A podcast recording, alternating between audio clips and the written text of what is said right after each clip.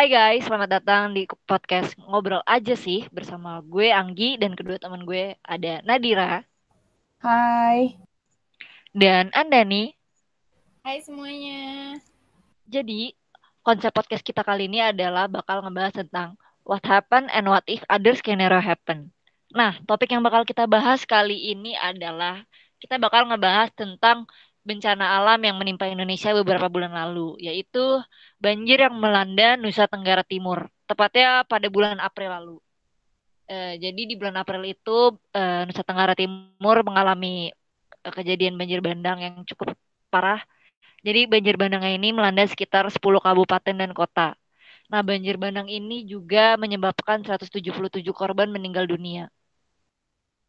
Sementara itu, eh, kalau dari pernyataan eh, Wakil Gubernur Nusa Tenggara Timur, Bapak Joseph Neosoi, eh, pada hari Minggu eh, 11 April itu, beliau menyatakan bahwa sebanyak 45 orang masih hilang dan masih dalam pencarian.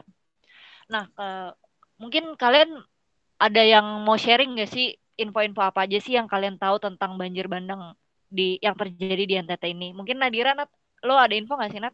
Kira-kira?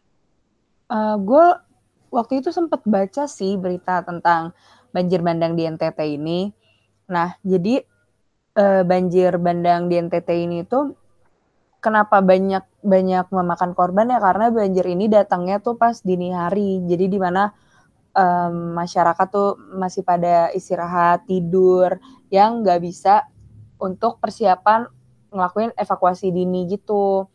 Jadinya makanya korbannya semakin banyak.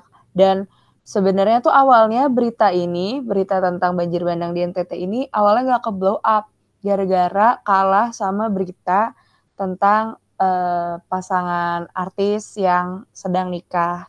Jadinya berita ini nggak ke blow up. Nah, Siapa tuh? kenapa berita ini kenapa berita ini ke blow up itu gara-gara kerennya warga Twitter. Terima kasih warga Twitter.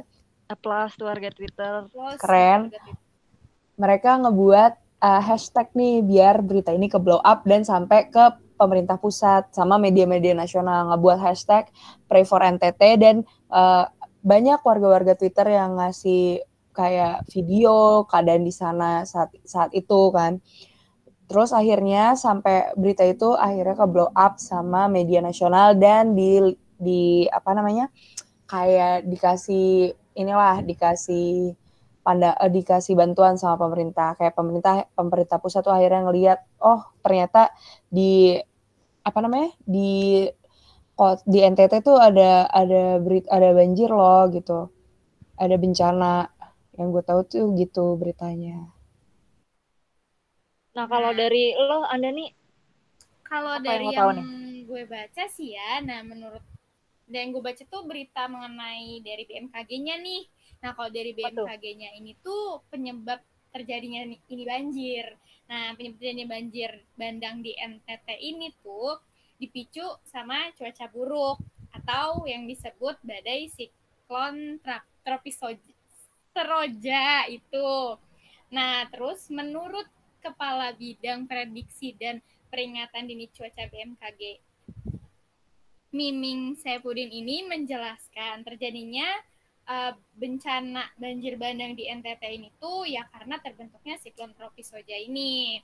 Nah, siklon tropis Soja ini juga menyebabkan terjadinya cuaca ekstrim sehingga menimbulkan dampak bencana hidrometeorologi di sekitar wilayah NTT begitu. Nah, dan juga kan tadi kan katanya kan pemerintah itu kan juga mengeluarkan bantuan kan Nah, sebelum setahu gue ya yang gue baca dari sebelum pemerintah ngeluarin bantuan tuh juga ada influencer-influencer nih yang ngirim bantuan untuk warga NTT yang terkena musibah. Contohnya itu ada kayak Raselve-nya, Ando Vida Lopez, eh, Jovi, Fadil, Keanu. Nah, mereka ini tuh ngirim bantuan. Mereka, tuh kayak buat buat apa yang Gi ya namanya tuh? Eh, galang dana, donasi. Nah, itu mereka tuh kayak buat galang dana donasi itu di web gitu. Jadi siapa pun Di kita bisa ya? Ya, betul banget di kita bisa. Jadi siapa pun bisa ngirim dananya lewat itu kan ibaratnya kayak lewat media online gitu deh pokoknya. Nah, itu tuh bantuan media sosial. Yap, benar banget media sosialnya itu tuh yang diberikan itu sekitaran 150 juta nih. Nah, terus target yang dicapai. Oh, itu target yang dicapai ternyata ya 150 juta. Gila itu keren banget sih menurut gue. Jadi kayak influencer tuh bener-bener ngebantu korban bencana alam ini yang terkena dampak yang bener-bener tuh kayak rumah pun kayak bener-bener habis gitu loh. Jadi kayak semuanya rata sama tanah dan bahkan mereka yang kena banjir bandangnya ini tuh mengungsi di tempat seadanya gitu loh. Bahkan gue melihat kayak influencer tuh datang ke sana ada yang nangis gitu karena ngelihat kondisinya tuh yang seperti ini gitu. Menurut kalian gimana guys? Eh tapi uh, gue gue baca juga sih ya. Jadi pemerintah ini sempat uh, pemerintah ini juga memberikan bantuan uh, senilai 50 juta. Uh, jadi bantuan ini diberikan sama BNPB ke, kepada warga yang rumahnya ini mengalami kerusakan. Jadi kayak di sini kita sama-sama dari pemerintahnya membantu masyarakatnya dari masyarakatnya sendiri juga membantu satu sama lain. Di sini kayak kelihatan banget nih orang-orang Indonesia ini pada solid people power ini kuat banget kalau misalkan membantu satu sama lain yang sedang terkena bencana sama thanks to para influencer juga yang membantu menyebarkan informasi terkait sama sudah mem, uh, apa ya memfasilitasi kita untuk bisa membantu korban di NTT dengan membuka ini galang dana kali yang melalui kita bisa jadi kita bisa secara langsung membantu uh, saudara-saudara kita di NTT kayak gitu sih mungkin dari Nadira uh, ada info lain nggak? Mungkin kayak kronologinya kira-kira gimana gitu, Nat? Kronologinya, jadi uh, kronologinya itu pas tanggal 2 April 2021 uh, bibit siklon tropis, tropis Roja tuh telah terbentuk. Nah, BMKG pada tanggal 3 April 2021 kayak ngasih peringatan dini gitu loh tentang siklus tropis Roja ke warga NTT. Nah, pas 4 April dini hari jam 1 waktu bagian Indonesia bagian timur, hujan besar melanda NTT. Dan 5 April pukul 3 dini hari itu siklon tropis Roja semakin menguat dan banjir bandang semakin besar yang berdampak pada 10 wilayah di NTT itu. Terus akhirnya nih 6 April 2021 B, BNPB atau Badan Penanggulangan Bencana mencatat ada 8.424 warga yang mengungsi akibat siklon tropis Roja terja yang terjadi itu. Nah, mungkin gara-gara uh, kekuatan warga Twitter dan para influencer, akhirnya presiden kita tanggal 9 April 2021 itu berkunjung ke NTT untuk melihat situasi keadaan yang ada di sana saat itu. Terus pas 10 April 2021 akhirnya BNP, BNPB mencatat sebanyak 175 orang tewas, 45 orang hilang, dan 24.645 rumah rusak. Segitu yang gue tahu kronologi mengenai uh, apa tadi banjir bandang yang ada di NTT. Gitu, Nggi. Konsep podcast kita ini kan ngebahas tentang what happen and what if other scenario happen. Kita tadi udah ngebedah soal kronologi terus apa aja yang terjadi uh, kayak kronologi uh, mulai dari kronologi kejadiannya gimana, terus kayak masyarakat Indonesia yang saling bahu membahu memberikan bantuan, bantuan yang datang dari pemerintah itu sendiri. Nah, gue mau ngajak uh, kalian semua melakukan analisis nih, analisis penanggulangan bencana alam yang ada di NTT. Kita kira-kira kita lihat kira-kira kekuatan dan kelemah uh, kekuatan, kelemahan, peluang dan ancaman yang terjadi dari bencana alam yang ada di NTT ini gimana sih? Uh, eh, gue mau tanya dari anda nih dulu sendiri deh. kira kira-kira nih nong pendapat lo uh, tentang keku uh, kekuatan dari penanggulangan bencana alam yang ada di NTT ini apa sih? Nah, kalau dari kekuatan yang gue tahu nih ya, kan ada kekuatan, kelemahan, peluang, sama ancaman nih. Nah, kalau dari analisisnya ini sih, kalau di kekuatannya itu ada bantuan yang tanggap dari pemerintahnya, terus sama BNPB-nya ini memberikan bantuan nih lima sebesar 50 juta. Kayak yang tadi Anggi bilang, sebesar 50 juta bagi korban bencana yang rumahnya rusak parah. Kalau untuk di kelemahannya sendiri sih akses jalannya tuh jadi rusak karena banjir yang menyebabkan bantuan sulit. Jadi kayak datangnya bantuan itu benar-benar sulit karena akses jalannya yang terputus gitu. Nah, kalau dari peluangnya sendiri sih itu ada dengan bencana seperti ini tuh jadi bisa meningkatkan rasa empati masyarakat Indonesia nih dan juga banyak aktor politik tetapi oh itu tetapi juga banyak aktor politik yang jadi kayak ibaratnya mencari panggung gitu.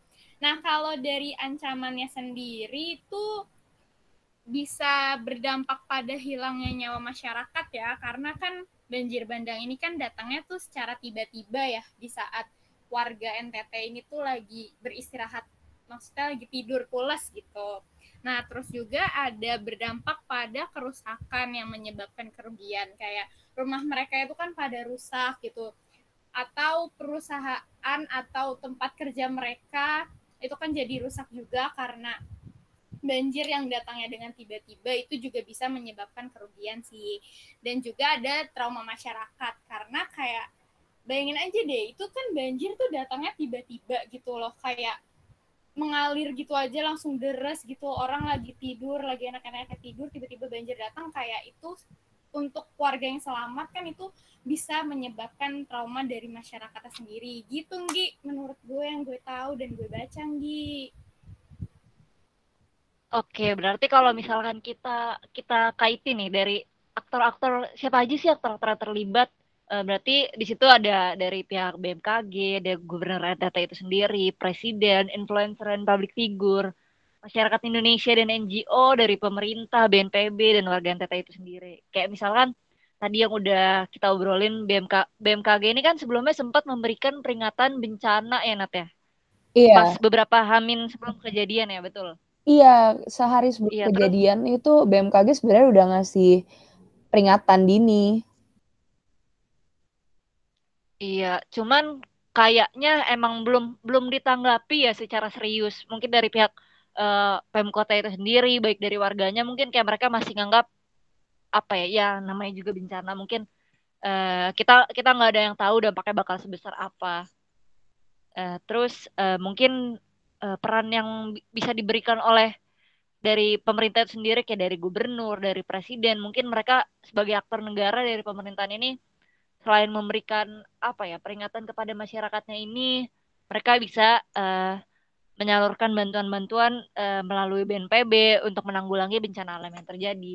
Terima kasih juga nih untuk uh, public figure dan influencer Indonesia kan kayak kita tahu masyarakat sekarang ini tuh uh, kita tuh kayak uh, senang banget nih menggunakan sosial media kayak sebagian sebagian besar waktu kita kita habiskan di sosial media dan dengan adanya sosial media ini informasi ini bisa berjalan dengan cepat. Nah, teman-teman influencer ini juga membantu apa ya mereka kan punya followers yang banyak mereka bisa menginfluence followers mereka jadi untuk meningkatkan simpati uh, masyarakat Indonesia ini terhadap uh, korban bencana alam yang terjadi di NTT. Nah, terima kasih juga untuk teman-teman influencer dan public figure yang sudah memfasilitasi nih kayak yang tadi dibilang kayak Rachel Fenya, Fadil Jaidi, terus ada Andovi. Mereka tuh bikin galang dana ya dong ya di kita bisa betul? Betul banget, Gi. Nah, di sini berarti kayak uh, masyarakat Indonesia masyarakat Indonesia ini tingkat kepeduliannya dan solidaritasnya ini cukup tinggi berarti ya. Terus di sini juga peran-peran NGO juga dalam apa ya membantu masyarakat NTT untuk menanggulangi uh, bencana kayak misalnya mereka mem memberikan bantuan obat-obatan, bantuan makanan pokok, uh, bantuan pakaian. Nah sekarang uh, gue mau ngajak kalian ya kita kita kan uh, berandai-andai ini what if other scenario happen? Kita kita kita coba bikin gimana kalau misalkan alternatif skenario nya nih kira-kira. Mungkin uh, anda nih atau Dadira anda nih deh. Lo kalau misalkan lo dikasih kesempatan nih buat bikin skenario gimana caranya menanggulangi bencana alam ini. Mungkin lo punya ide apa sih yang uh, mungkin dari kelemahannya tingkat efektivitasnya atau efektif atau enggak oke oke. Kalau misalnya dari skenario multi penanggulangan bencana di NTT ini tuh kalau yang efektif tapi lemah itu tuh kayak ada kerugian material dan tidak begitu besar. Kerugian materi yang tidak begitu besar tuh kayak kerusakan lingkungan.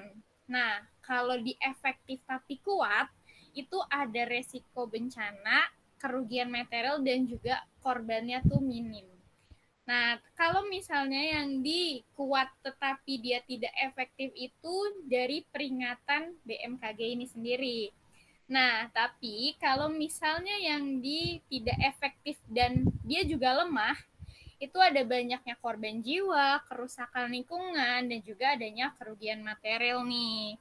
Itu tinggi yang gue tahu dari itu. Atau ada tambahan lain? Nadira bisa nambahin. Coba. Uh, kalau gue membuat kan kita tujuan kita membuat skenario multi kan. Nah, jadi other skenario happen. Oke. Okay. Nah, jadi dalam penyaluran bantuan itu seberapa efektif sih penyaluran bantuan dari pemerintah dan masyarakat ke ke warga NTT yang lagi mengalami bencana itu. Nah, jadi menurut gue dalam layanan kesehatan itu uh, pem, baik dari pemerintah, maksudnya kayak dari Menteri Kesehatan atau dari orang apa kayak masyarakat biasa, warga-warga Indonesia itu mengasih layanan itu secara efektif tapi lemah karena ada kendala misalnya ada akses yang masih tertutup kayak gitu. Jadi orang-orang nggak bisa membuka layanan kesehatan dengan baik dalam pemulihan situasi dan kondisi masyarakat di NTT itu pemulihannya sangat cepat. Nah itu menurut gue sangat efektif sih dan kuat.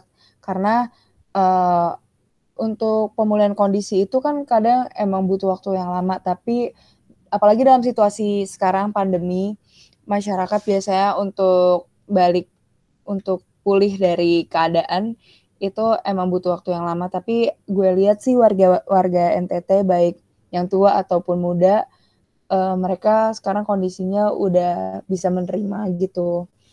Nah, dukungan dan simpati dari masyarakat Indonesia ini tuh uh, sebenarnya nggak terlalu efektif buat gue karena karena cuma karena cuma dukungan simpati dan gak ada empatinya jadi menurut gue itu kurang efektif tapi kuat untuk um, apa soulnya mereka kayak buat jiwanya mereka gitu loh. Untuk jiwa masyarakat yang di NTT dukungan itu sangat berarti sebenarnya.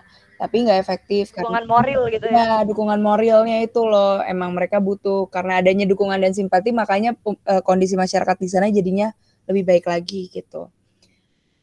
Nah pemulihan situasi sama kondisi masyarakat korban bencana NTT yang terhambat itu yang masih lemah dan nggak efektif saat ini. Eh pas kemarin itu.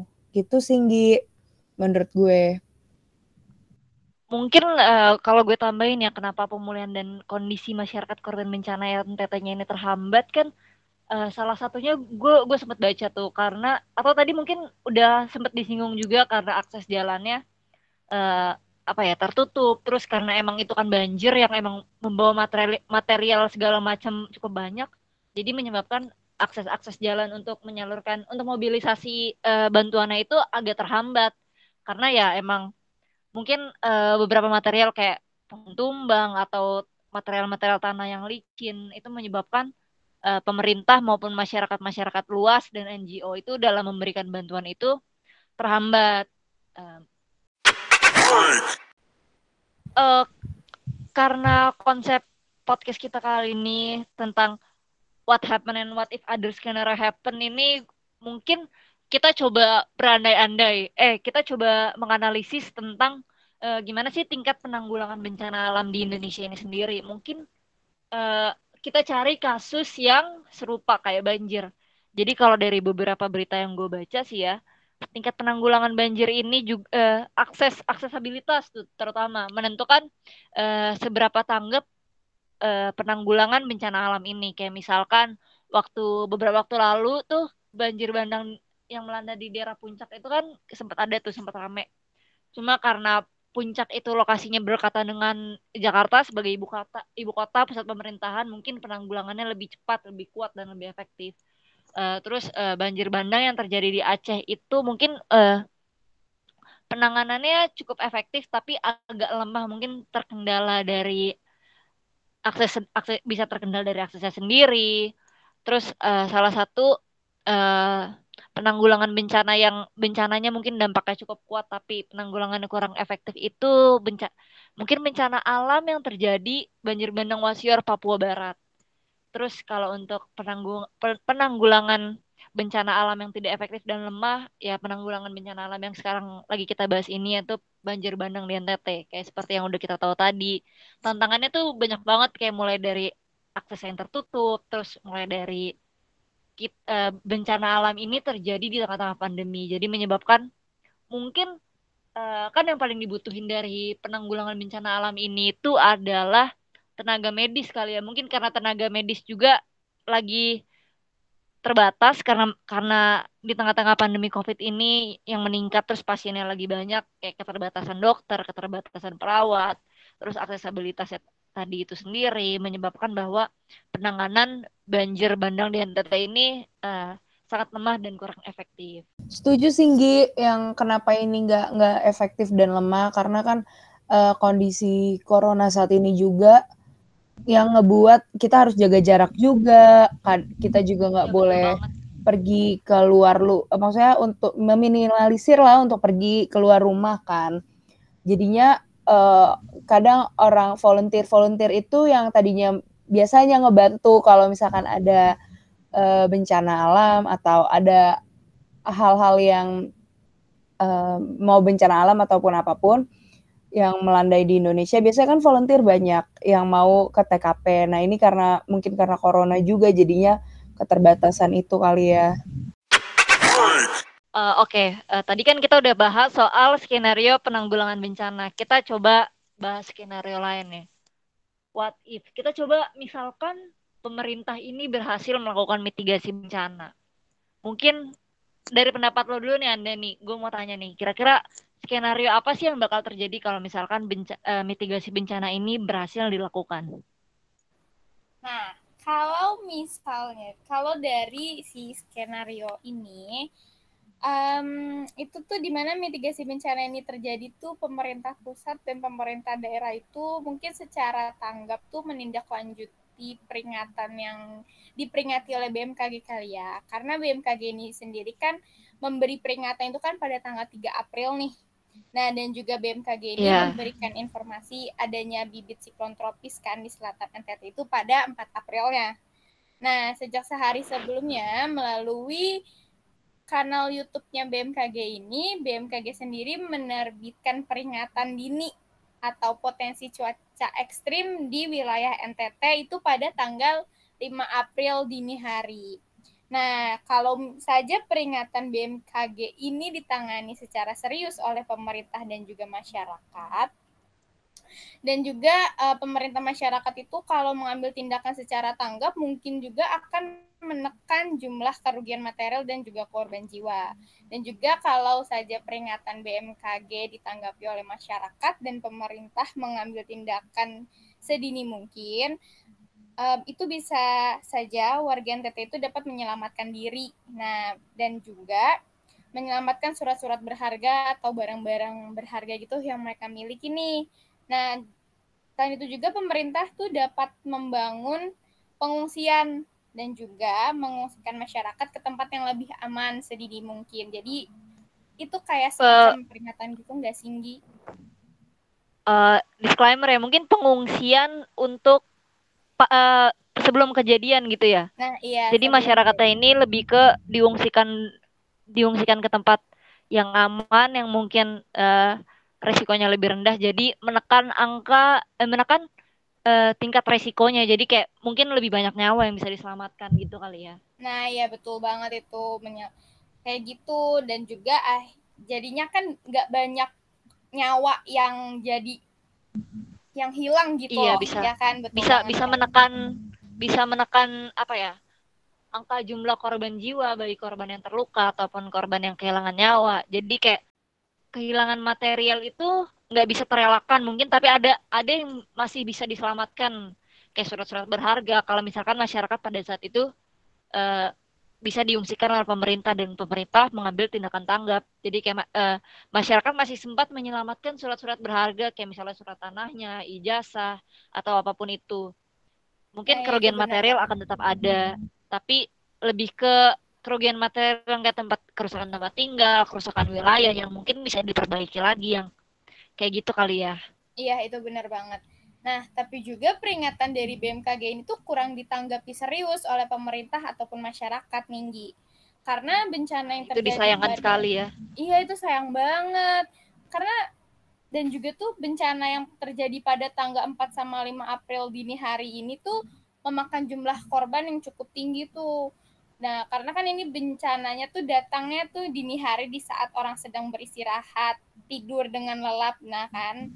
Nah, pemerintah tuh juga harus menanggapi peringatan dari BMKG ini dan juga mengambil tindakan dengan menghimbau warganya untuk mengungsi seperti kasus-kasus seperti contohnya tuh kayak kasus-kasus itu yang terjadi akan ancaman gunung meletus gitu. Terus juga dampak dari bencana alam yang tidak ter terelakkan ini Nah, selebihnya juga tuh kayak harta berharga kayak yang tadi lo bilang gitu, Nggi. Jadi bisa diselamatkan gitu. Nah, padahal nih ya, sebelumnya BMKG itu udah memberikan peringatan nih tentang siklon tropis Soja. Nah, dan juga mitigasi bencana yang dilakukan pemerintah itu masih tidak efektif nih sayangnya. Meskipun peringatan BMKG cukup kuat, namun tindakan mitigasinya ini tuh pencegahan mitigasinya itu masih lemah, Gi. Itu sih yang Gi yang gue tahu, Gi. Oke, terima kasih banyak Anda nih informasinya. Nah, sama-sama, uh, Gi. lanjut gue mau ngajak uh, kalian untuk apa ya? berandai-andai memikirkan skenario lainnya. Mungkin uh, skenario yang ini kan bencana ini terjadi di tengah-tengah pandemi nih. Mungkin tantangannya apa aja? Uh, gue mau nanya Nadira nih, kira-kira menurut pendapat lo nih, tan, uh, skenario yang terjadi ini karena apa ya bencana ini tuh terjadi di tengah-tengah pandemi. Kira-kira apa aja sih Nat tantangannya Nat? Nah, kan bencana ini kan uh, banjir NTT ini kan terjadi pas lagi pandemi Covid kan. Nah, jadi karena bencana ini di tengah-tengah pandemi jadi tantangan jadi tantangan nih bagi pemerintah untuk menanggulangi dampak bencana. Karena yang kita tahu kan tenaga medis juga lagi dibutuhin kan di maksudnya tenaga medis lagi dibutuhin di di rumah sakit-rumah sakit yang lagi menangani corona. Nah, tapi di satu sisi tenaga medis juga dibutuhin untuk membantu menangani korban yang luka-luka akibat banjir bandang ini gitu. Selain itu, hmm, kondisi pasca bencana banjir bandang ini kotor yang berdampak pada kesehatan balita terutama di pengungsian. Kayak kan jadi kekurangan air bersih yang menyebabkan bisa jadi diare atau jadi munculnya penyakit-penyakit lain bagi anak-anak karena uh, imun tubuh mereka juga belum terbentuk dengan baik terbentuk kuat gitu ya imunnya belum kuat gitu menurut gue. Nah bantuan tenaga kesehatan itu uh, yang seharusnya para medis itu bisa ngebantuin di apa namanya di lokasi bencana, tapi uh, para medis itu jadi terbatas bantuan medisnya. Nah, apalagi yeah. di tengah pandemi ini kan uh, masyarakat harus seharusnya harus jaga Social jarak kan, gitu ya. ya harus jaga jarak. Tapi karena adanya bencana banjir bandang, mereka harus stay di satu pengungsian, di mana pengungsian itu isinya pasti banyak orang dan kita nggak bisa menghindari jaga jarak itu. Nah, karena nggak ada jaga jarak itu juga bisa nimbulin penyebaran virus corona menurut gue. Jadi, oh iya benar. Iya kan. Jadi ancaman dari penyebaran virus ini pasca banjir pasti akan meningkat. Karena jumlah jum, pertama bantuan kesehatan dibutuh pertama itu meningkat karena nggak adanya jaga jarak, kedua emang lagi pandemi kayak gini, Ketiga karena emang banyaknya tenaga medis yang lagi bantuin pemerintah di menangani, menangani corona ini gitu kan. Nah, karena hal ini jadi uh, bantuan kesehatan yang dibutuhin tuh menurut gue kayak sanitasi, terus obat-obatan untuk korban yang luka-luka, anak kecil, terus balita serta layanan kesehatan yang efektif untuk kondisi di situasi korban saat ini. Tapi kondisi lokasi yang masih sulit dijangkau karena akses banyak yang tertutup, lumpur kayak gitu-gitu, uh, keterbatasan ketena, keterbatasan tenaga kesehatan juga apa terbatas. Jadinya um, untuk pengalokasian obat-obatan, sanitasi untuk masyarakat itu terhambat karena akses lokasi itu. Terus uh, kondisi cuacanya juga kan menjadi hambatan kan dalam penyaluran bantuan kesehatan kayak faktor cuaca, keterbatasan transportasi, akses jalan, keterbatasan ketenaga ketenaga kesehatan dan dokter. Jadi layanan kesehatan di NTT ini menjadi lemah. Padahal bantuan itu sangat dibutuhin dan paling efektif untuk korban yang ada di NTT gitu. Berarti banjir di NTT ini apa ya cukup jadi tantangan besar nih, tantangan tersendiri untuk baik itu untuk pemerintah dan masyarakatnya kayak yang kita tahu. Uh, kita kita coba uh, kita coba bikin skenario baru nih. Uh, gimana sih tantangan dampak dari banjir banjir ini tuh baik itu ke pemerintah, ke masyarakat itu sendiri, itu kayak gimana penyelesaiannya. Kalau misalnya yang bisa gue tarik simpulan yang bisa gue simpulkan dari informasi-informasi kalian itu kan kayak banjir ini tuh melanda melanda cukup banyak wilayah ya, sekitar 10 wilayah itu terdampak bencana dan menimbulkan kerusakan yang cukup parah. Terus kayak dampak bencana ini tuh nggak cuma menyebabkan kerugian material doang, kayak tantangan tadi yang Nadira bilang tuh eh, apa ya keterbatasan tenaga medis, terus ya menye, eh, ini juga ini juga kan kayak bencana alam ini tuh menyebabkan trauma lah untuk masyarakat itu sendiri apalagi terjadi ya, secara tiba-tiba mereka, mereka pasti mereka juga masih shock dengan lagi iya, pandemi terus tiba-tiba datang uh, bencana alam. iya kan? Itu parah sih. Ini mungkin pemulihannya itu nggak cuma pemulihan secara materi juga pemulihan pemulihan psikis juga mungkin dibutuhkan untuk masyarakat. Oh iya terutama ini untuk anak-anak sih ini yang perlu diperhatikan sih. Kayak anak-anak itu uh, pemulihan psikisnya itu mungkin ini agak menyeramkan. Nah, dini hari tengah malam lagi beristirahat terus tiba-tiba ada bencana banjir banjir bandang yang cukup besar. Terus belum lagi mereka yang harus kehilangan keluarganya mereka yang menjadi korban banjir bandang ini. Ini cukup apa ya kalau menurut gue ini cukup menyebabkan lah. trauma yang yeah. iya traumatis.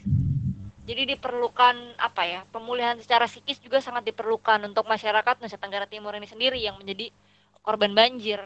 Kan nggak bisa cuman ngomongin tentang uh, sejauh mana bencana alam ini terjadi, tantangannya bagaimana. Kita juga perlu ngebahas tentang solusi dan penyelesaian. Kita perlu penyelesaian yang secara cepat. Mungkin tindakan-tindakan apa dulu nih secara tepat untuk secara cepat untuk memulihkan kondisi masyarakat setidaknya mereka harus stabil dulu nih kondisi masyarakat di sana baik itu pemukimannya terjamin, terus kayak kondisi masyarakat kesehatannya terjamin, kondisi psikisnya terjamin. Mereka tuh memerlukan peran kita gitu untuk memberikan dukungan baik dari kitanya sendiri, baik dari pemerintah, dari inisiatif dari warga sekitar, mungkin yang warga-warga NTT terdekat dengan lokasi bencana untuk memberikan eh, apa ya bantuan kepada mereka kan kayak yang kita tahu uh, masyarakat Indonesia ini sendiri tuh terkenal dengan saling gotong royongnya antara satu sama lain. Uh, apalagi kayak kejadian banjir ini tuh banjir bandang ini tuh sering banget terjadi mengingat kondisi iklim Indonesia ini yang global warming terus penebangan hutan yang terjadi itu kan menyebabkan uh, ketidakstabilan iklim. Mungkin di sini juga peran pencegahannya itu uh, cuman meng dalam menangani bencana, mungkin kita bisa menekan uh, menanggulangi bencana dengan menekan resikonya. Kayak mungkin uh, kita sebagai uh, masyarakat dan pemerintah juga lebih aware lagi dengan lingkungan. Kayak untuk tidak menebang pohon untuk membuang sampah pada tempatnya gimana caranya? Ya mungkin ini akan membutuhkan waktu yang lebih lama tapi kita melakukan pemulihan lah terhadap alam supaya antara manusia dan alam saling menjaga satu sama lain. Supaya kejadian-kejadian seperti ini ke depannya nggak terjadi lagi. Karena ini cukup meninggalkan luka yang cukup mendalam gak sih untuk warganya sendiri gitu? Iya, uh, lukanya juga dari dia jadi luka-luka dari fisiknya luka-luka, batinnya juga luka-luka mereka. Nah, tapi uh, peran media sosial di sini tuh sangat amat membantu untuk menyebarkan informasi kan kayak yang tadi Nadira bilang di awal itu informasinya sempat terkendala ya Nat ya? Bukan terkendala sih. Kayak nggak ke blow up. deh informasinya. Iya. Nah iya kayak dia nggak ke blow up karena adanya. gara-gara adanya yang lebih viral lagi yang sebenarnya nggak penting iya, menurut media gue. lebih, lebih memblow up sesuatu yang Tidak. punya nilai komersil lah. Iya. Nah, gue sukanya tuh ya uh, sekarang ini masyarakat Indonesia tuh udah menggunakan sosial media secara positif sih dalam hal ini. Gak nggak nggak apa ya kayak mereka adalah kontribusinya untuk apa keluarga kita yang ada di NTT itu untuk menyebarkan beritanya, meluaskan informasinya gitu-gitu menurut gue. Twitter juga punya punya peran yang cukup penting ya nanti ya. Oh, kayak mereka tuh itu. masyarakat iya masyarakat tuh kayak sekarang tuh lagi zamannya Twitter mereka akses informasi di Twitter apalagi dengan adanya hashtag trending segala macam itu ngebantu informasi ngebantu ngeblow up informasi tentang apa yang terjadi di entertain sendiri. Yep, betul. Oh iya, yes. gue gue sempat lihat tuh ada sempat jadi trending juga pagar tentang pray for NTT ini kan ngebantu ngebantu masyarakat juga tahu nih kira-kira kondisi di NTT itu sendiri kayak gimana terus uh, apa aja yang dibutuhin kan ini menimbulkan simpati masyarakat untuk memberikan bantuan kepada mereka Iya, terus sekarang Jadi, itu gue juga senengnya uh, Indonesia tuh punya platform untuk penggalangan dana kayak kita bisa, nah, terus iya kan? Bantu banget. Iya, Makanya gue tuh kayak, wah sekarang masyarakat Indonesia sebenarnya keren sih untuk mereka tuh bukan hanya simpati tapi udah pada berempati gitu. Dan bahkan mereka juga punya inisiatif untuk membuka galang dana itu kan ya. Nggak dari sebenarnya sih kalau untuk buka galang dana itu kan nggak hanya dari influencer aja nggak sih bisa. Iya sebenarnya bisa kan? Bisa. Cuma iya, kan emang kekuatannya lebih yang punya kekuatan, yang punya power itu sebenarnya uh, influencer kan karena mereka punya followers yang mendukung mereka gitu. Kalau misalkan orang biasa kan kadang ya ngebuat penggalangan dana tapi nggak ke blow up aja sebenarnya menurut gue. Ya dan itu pun di terus mungkin misalnya orang biasa yang ngebuat galang dana juga kan itu bisa jadi mereka minta bantuan minta tolong oleh influencer juga nggak sih? Gue Iya untuk penyebaran gitu. penyebaran nah. penggalangannya mereka gitu. Iya benar banget.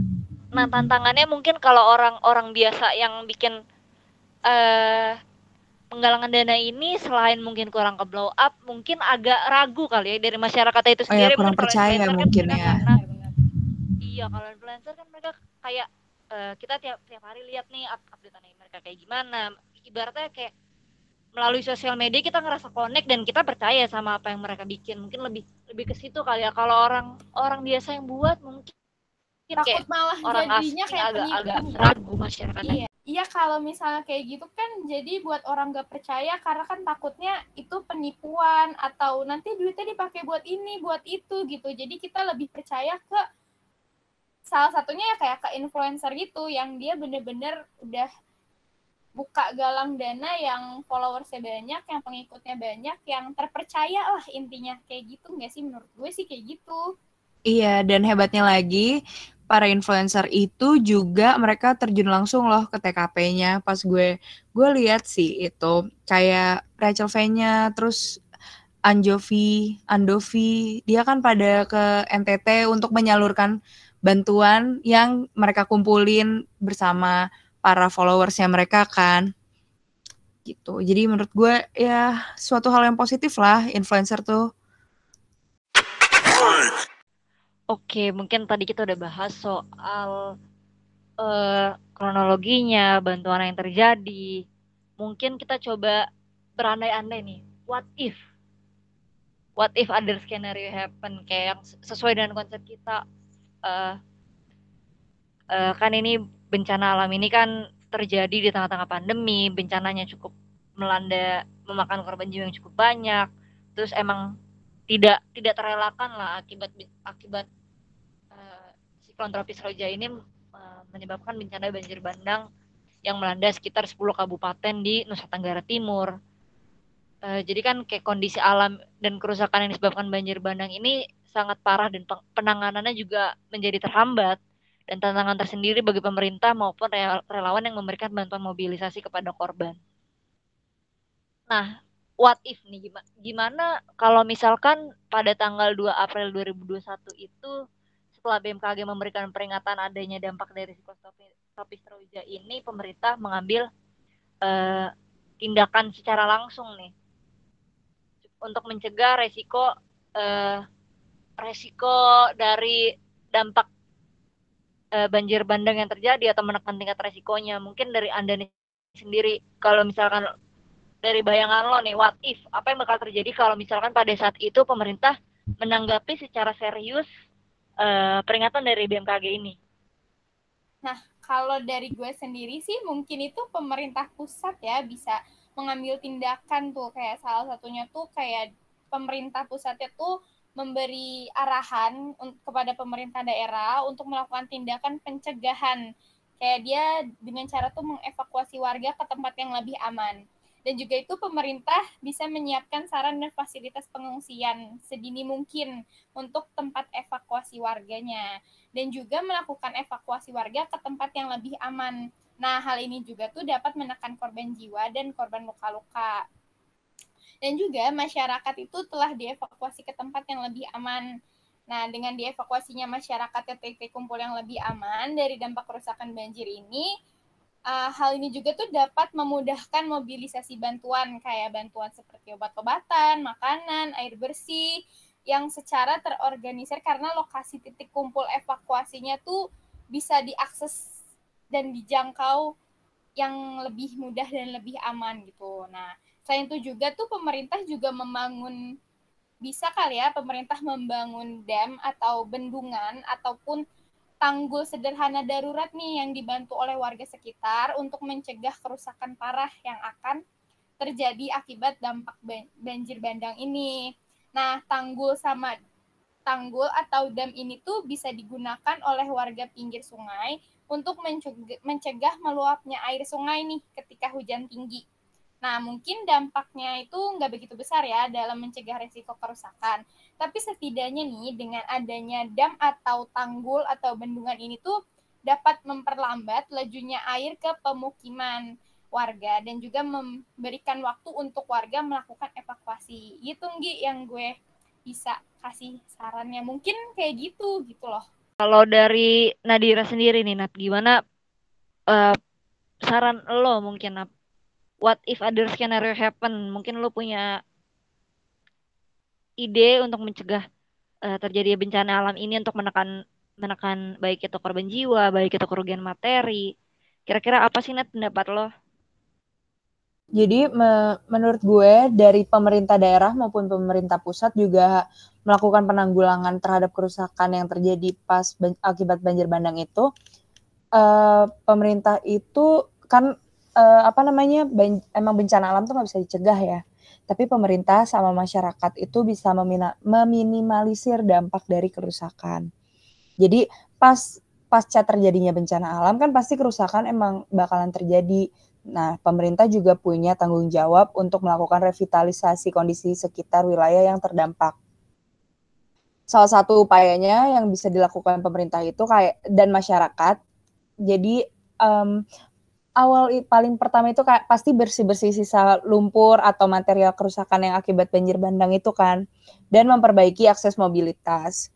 Nah, untuk mengatasi kerusakan rumah warga itu pemerintah bisa membangun pemukiman semi permanen nih menurut gue untuk pemukiman sementara pemukiman sementara untuk korban yang mengalami kerus yang rumahnya mengalami kerusakan itu. Nah, sementara masyarakat itu diberikan fasilitas uh, tempat tinggal sementara sambil pemerintah membangun fasilitas-fasilitas vital untuk masyarakat seperti memperbaiki akses jalan dan jembatan yang rusak. Nah, kalau situasinya udah baik nih, situasi lingkungannya dan kondisi lingkungannya udah membaik, terus akses jalannya juga udah terbuka kembali untuk memobilisasi pemerintah melalui Kementerian PUPR dengan dana yang dikasihkan 50 juta itu yang diberikan kepada korban bencana yang rumahnya mengalami kerusakan. Nah, itu bisa digunakan ini untuk membangun kembali pemukiman warga yang secara semi permanen.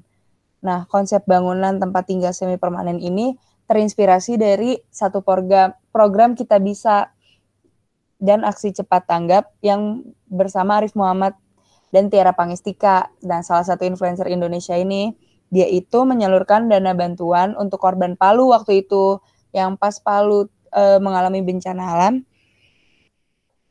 Mereka itu e, membangun rumah semi permanen untuk masyarakat yang rumahnya mengalami kerusakan. Nah, rumah semi permanen ini kan lebih cepat dibangun. Setidaknya untuk sementara waktu itu warga bisa memiliki tempat tinggal yang nyaman dan memiliki privacy daripada harus di uh, posko dan kebetulan kan emang kejadian ini lagi pas pandemi ya. Jadi kita emang harus menghindari kerumunan sebenarnya. Nah, solusi untuk rumah semi permanen ini sebenarnya bisa juga untuk mencegah penyebaran COVID-19 ini ya kan? Untuk bentuk rumah semi permanen itu adalah salah satu upaya pemerintah dengan membantu, untuk membantu masyarakat itu. Ketimbang ini ya, ketimbang harus di, dikumpulkan di satu tempat yang sama, tempat tempat pengungsian mungkin ya, jadi bisa menekan uh, laju penyebaran COVID-19 ini sendiri. Iya benar.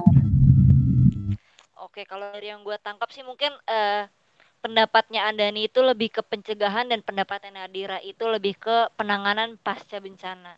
Kalau dari gue pribadi sih mungkin selain adanya pemulihan kondisi yang cepat, ini kan bisa membantu masyarakat bangkit dari luka kan. Terutama eh, trauma psikis yang disebabkan oleh bencana alam sendiri. Bencana alam ini sendiri, eh, ketakutan maupun duka pasca kehilangan keluarga yang menjadi korban gitu kan banyak banyak banget kehilangan nyawa sekitar 177 nyawa uh, nyawa masyarakat 10 di 10 kabupaten di antara ini kan uh, meninggal dunia kan. Mungkin di sini diperlukan kerjasama yang baik antar pemerintah pusat, pemerintah daerah dan bantuan dari masyarakat itu sendiri untuk melakukan pemulihan kondisi dan situasi terhadap korban banjir bandang di NTT ini. Jadi diharapkan pemulihan kondisi ini itu bisa berjalan dengan dengan cepat kayak misalkan pada proses revitalisasi pemerintah juga membangun konstruksi wilayah yang lebih tangguh. Salah satunya adalah dengan yang Anda dibilang tadi membangun dam di wilayah-wilayah yang rentan banjir bandang. E, kejadian ini juga bisa jadi evaluasi tersendiri lah, tersendiri lah untuk pemerintah e, supaya e, membangun konstruksi di wilayah-wilayah yang rawan terkena banjir bandang ini tuh lebih apa ya, lebih lebih siap, lebih lebih apa ya sebutannya mungkin lebih lebih bisa lebih cepat gitu mencegahnya gitu. Iya. Iya, mungkin mungkin uh, salah satu alternatif lainnya juga pemerintah bisa membangun saluran air.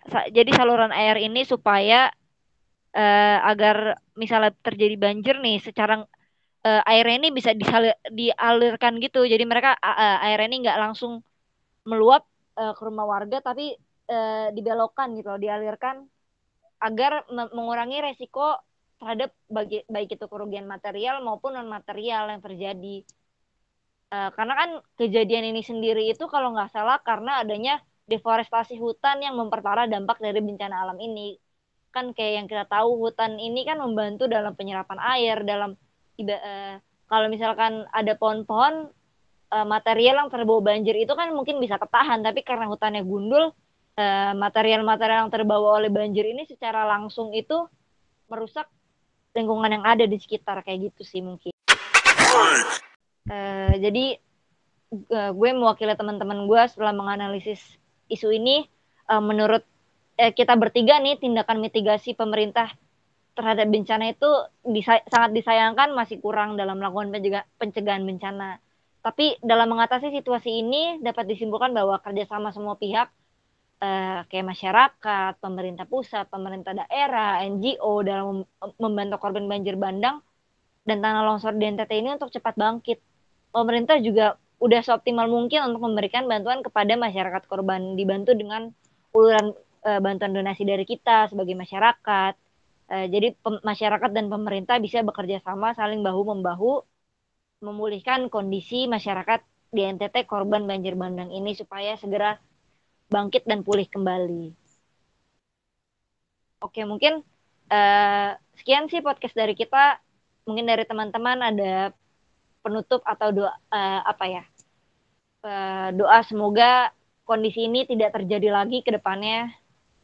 Setidaknya kalau misalkan kan bencana alam memang nggak bisa kita atur kan. Seenggaknya kalau misalkan terjadinya, iya, seenggaknya kalau misalkan terjadi bencana, eh, baik pemerintah atau masyarakat itu udah bisa meminimalisir um, apa dampak dari bencana itu sendiri kayak misalkan melakukan evakuasi dini untuk menyelamatkan barang-barang berharga dan dirinya sendiri kayak gitu sih menurut gue jadi kayak masyarakat tuh harusnya lebih aware dengan peringatan-peringatan yang dikasih sama BMKG gitu. Dan juga masyarakat tuh jangan menyepelekan kayak ah ini baru peringatan belum ada bencana gitu. Ntar giliran pas bencana mereka kena mereka malah nyalahin pemerintah atau BMKG-nya karena kenapa mereka nggak ngasih peringatan dulu? Padahal dari awal kan udah dikasih tahu kalau ada peringatan kalau ada bakal ada bencana atau apa gitu sih menurut gua masyarakat juga harus lebih aware benar kata Nadira itu aja sih menurut gua Nggi Oke, sekian podcast dari kita bertiga. Jangan lupa tetap dengerin ngobrol aja sih di channel ini. Eh, yang kita bakal ngebahas tentang what happened and what what if others can happen mungkin di topik-topik berikutnya. Sekian dari kita. Sekian dari kita bertiga. Terima kasih. Assalamualaikum warahmatullahi wabarakatuh. See you guys.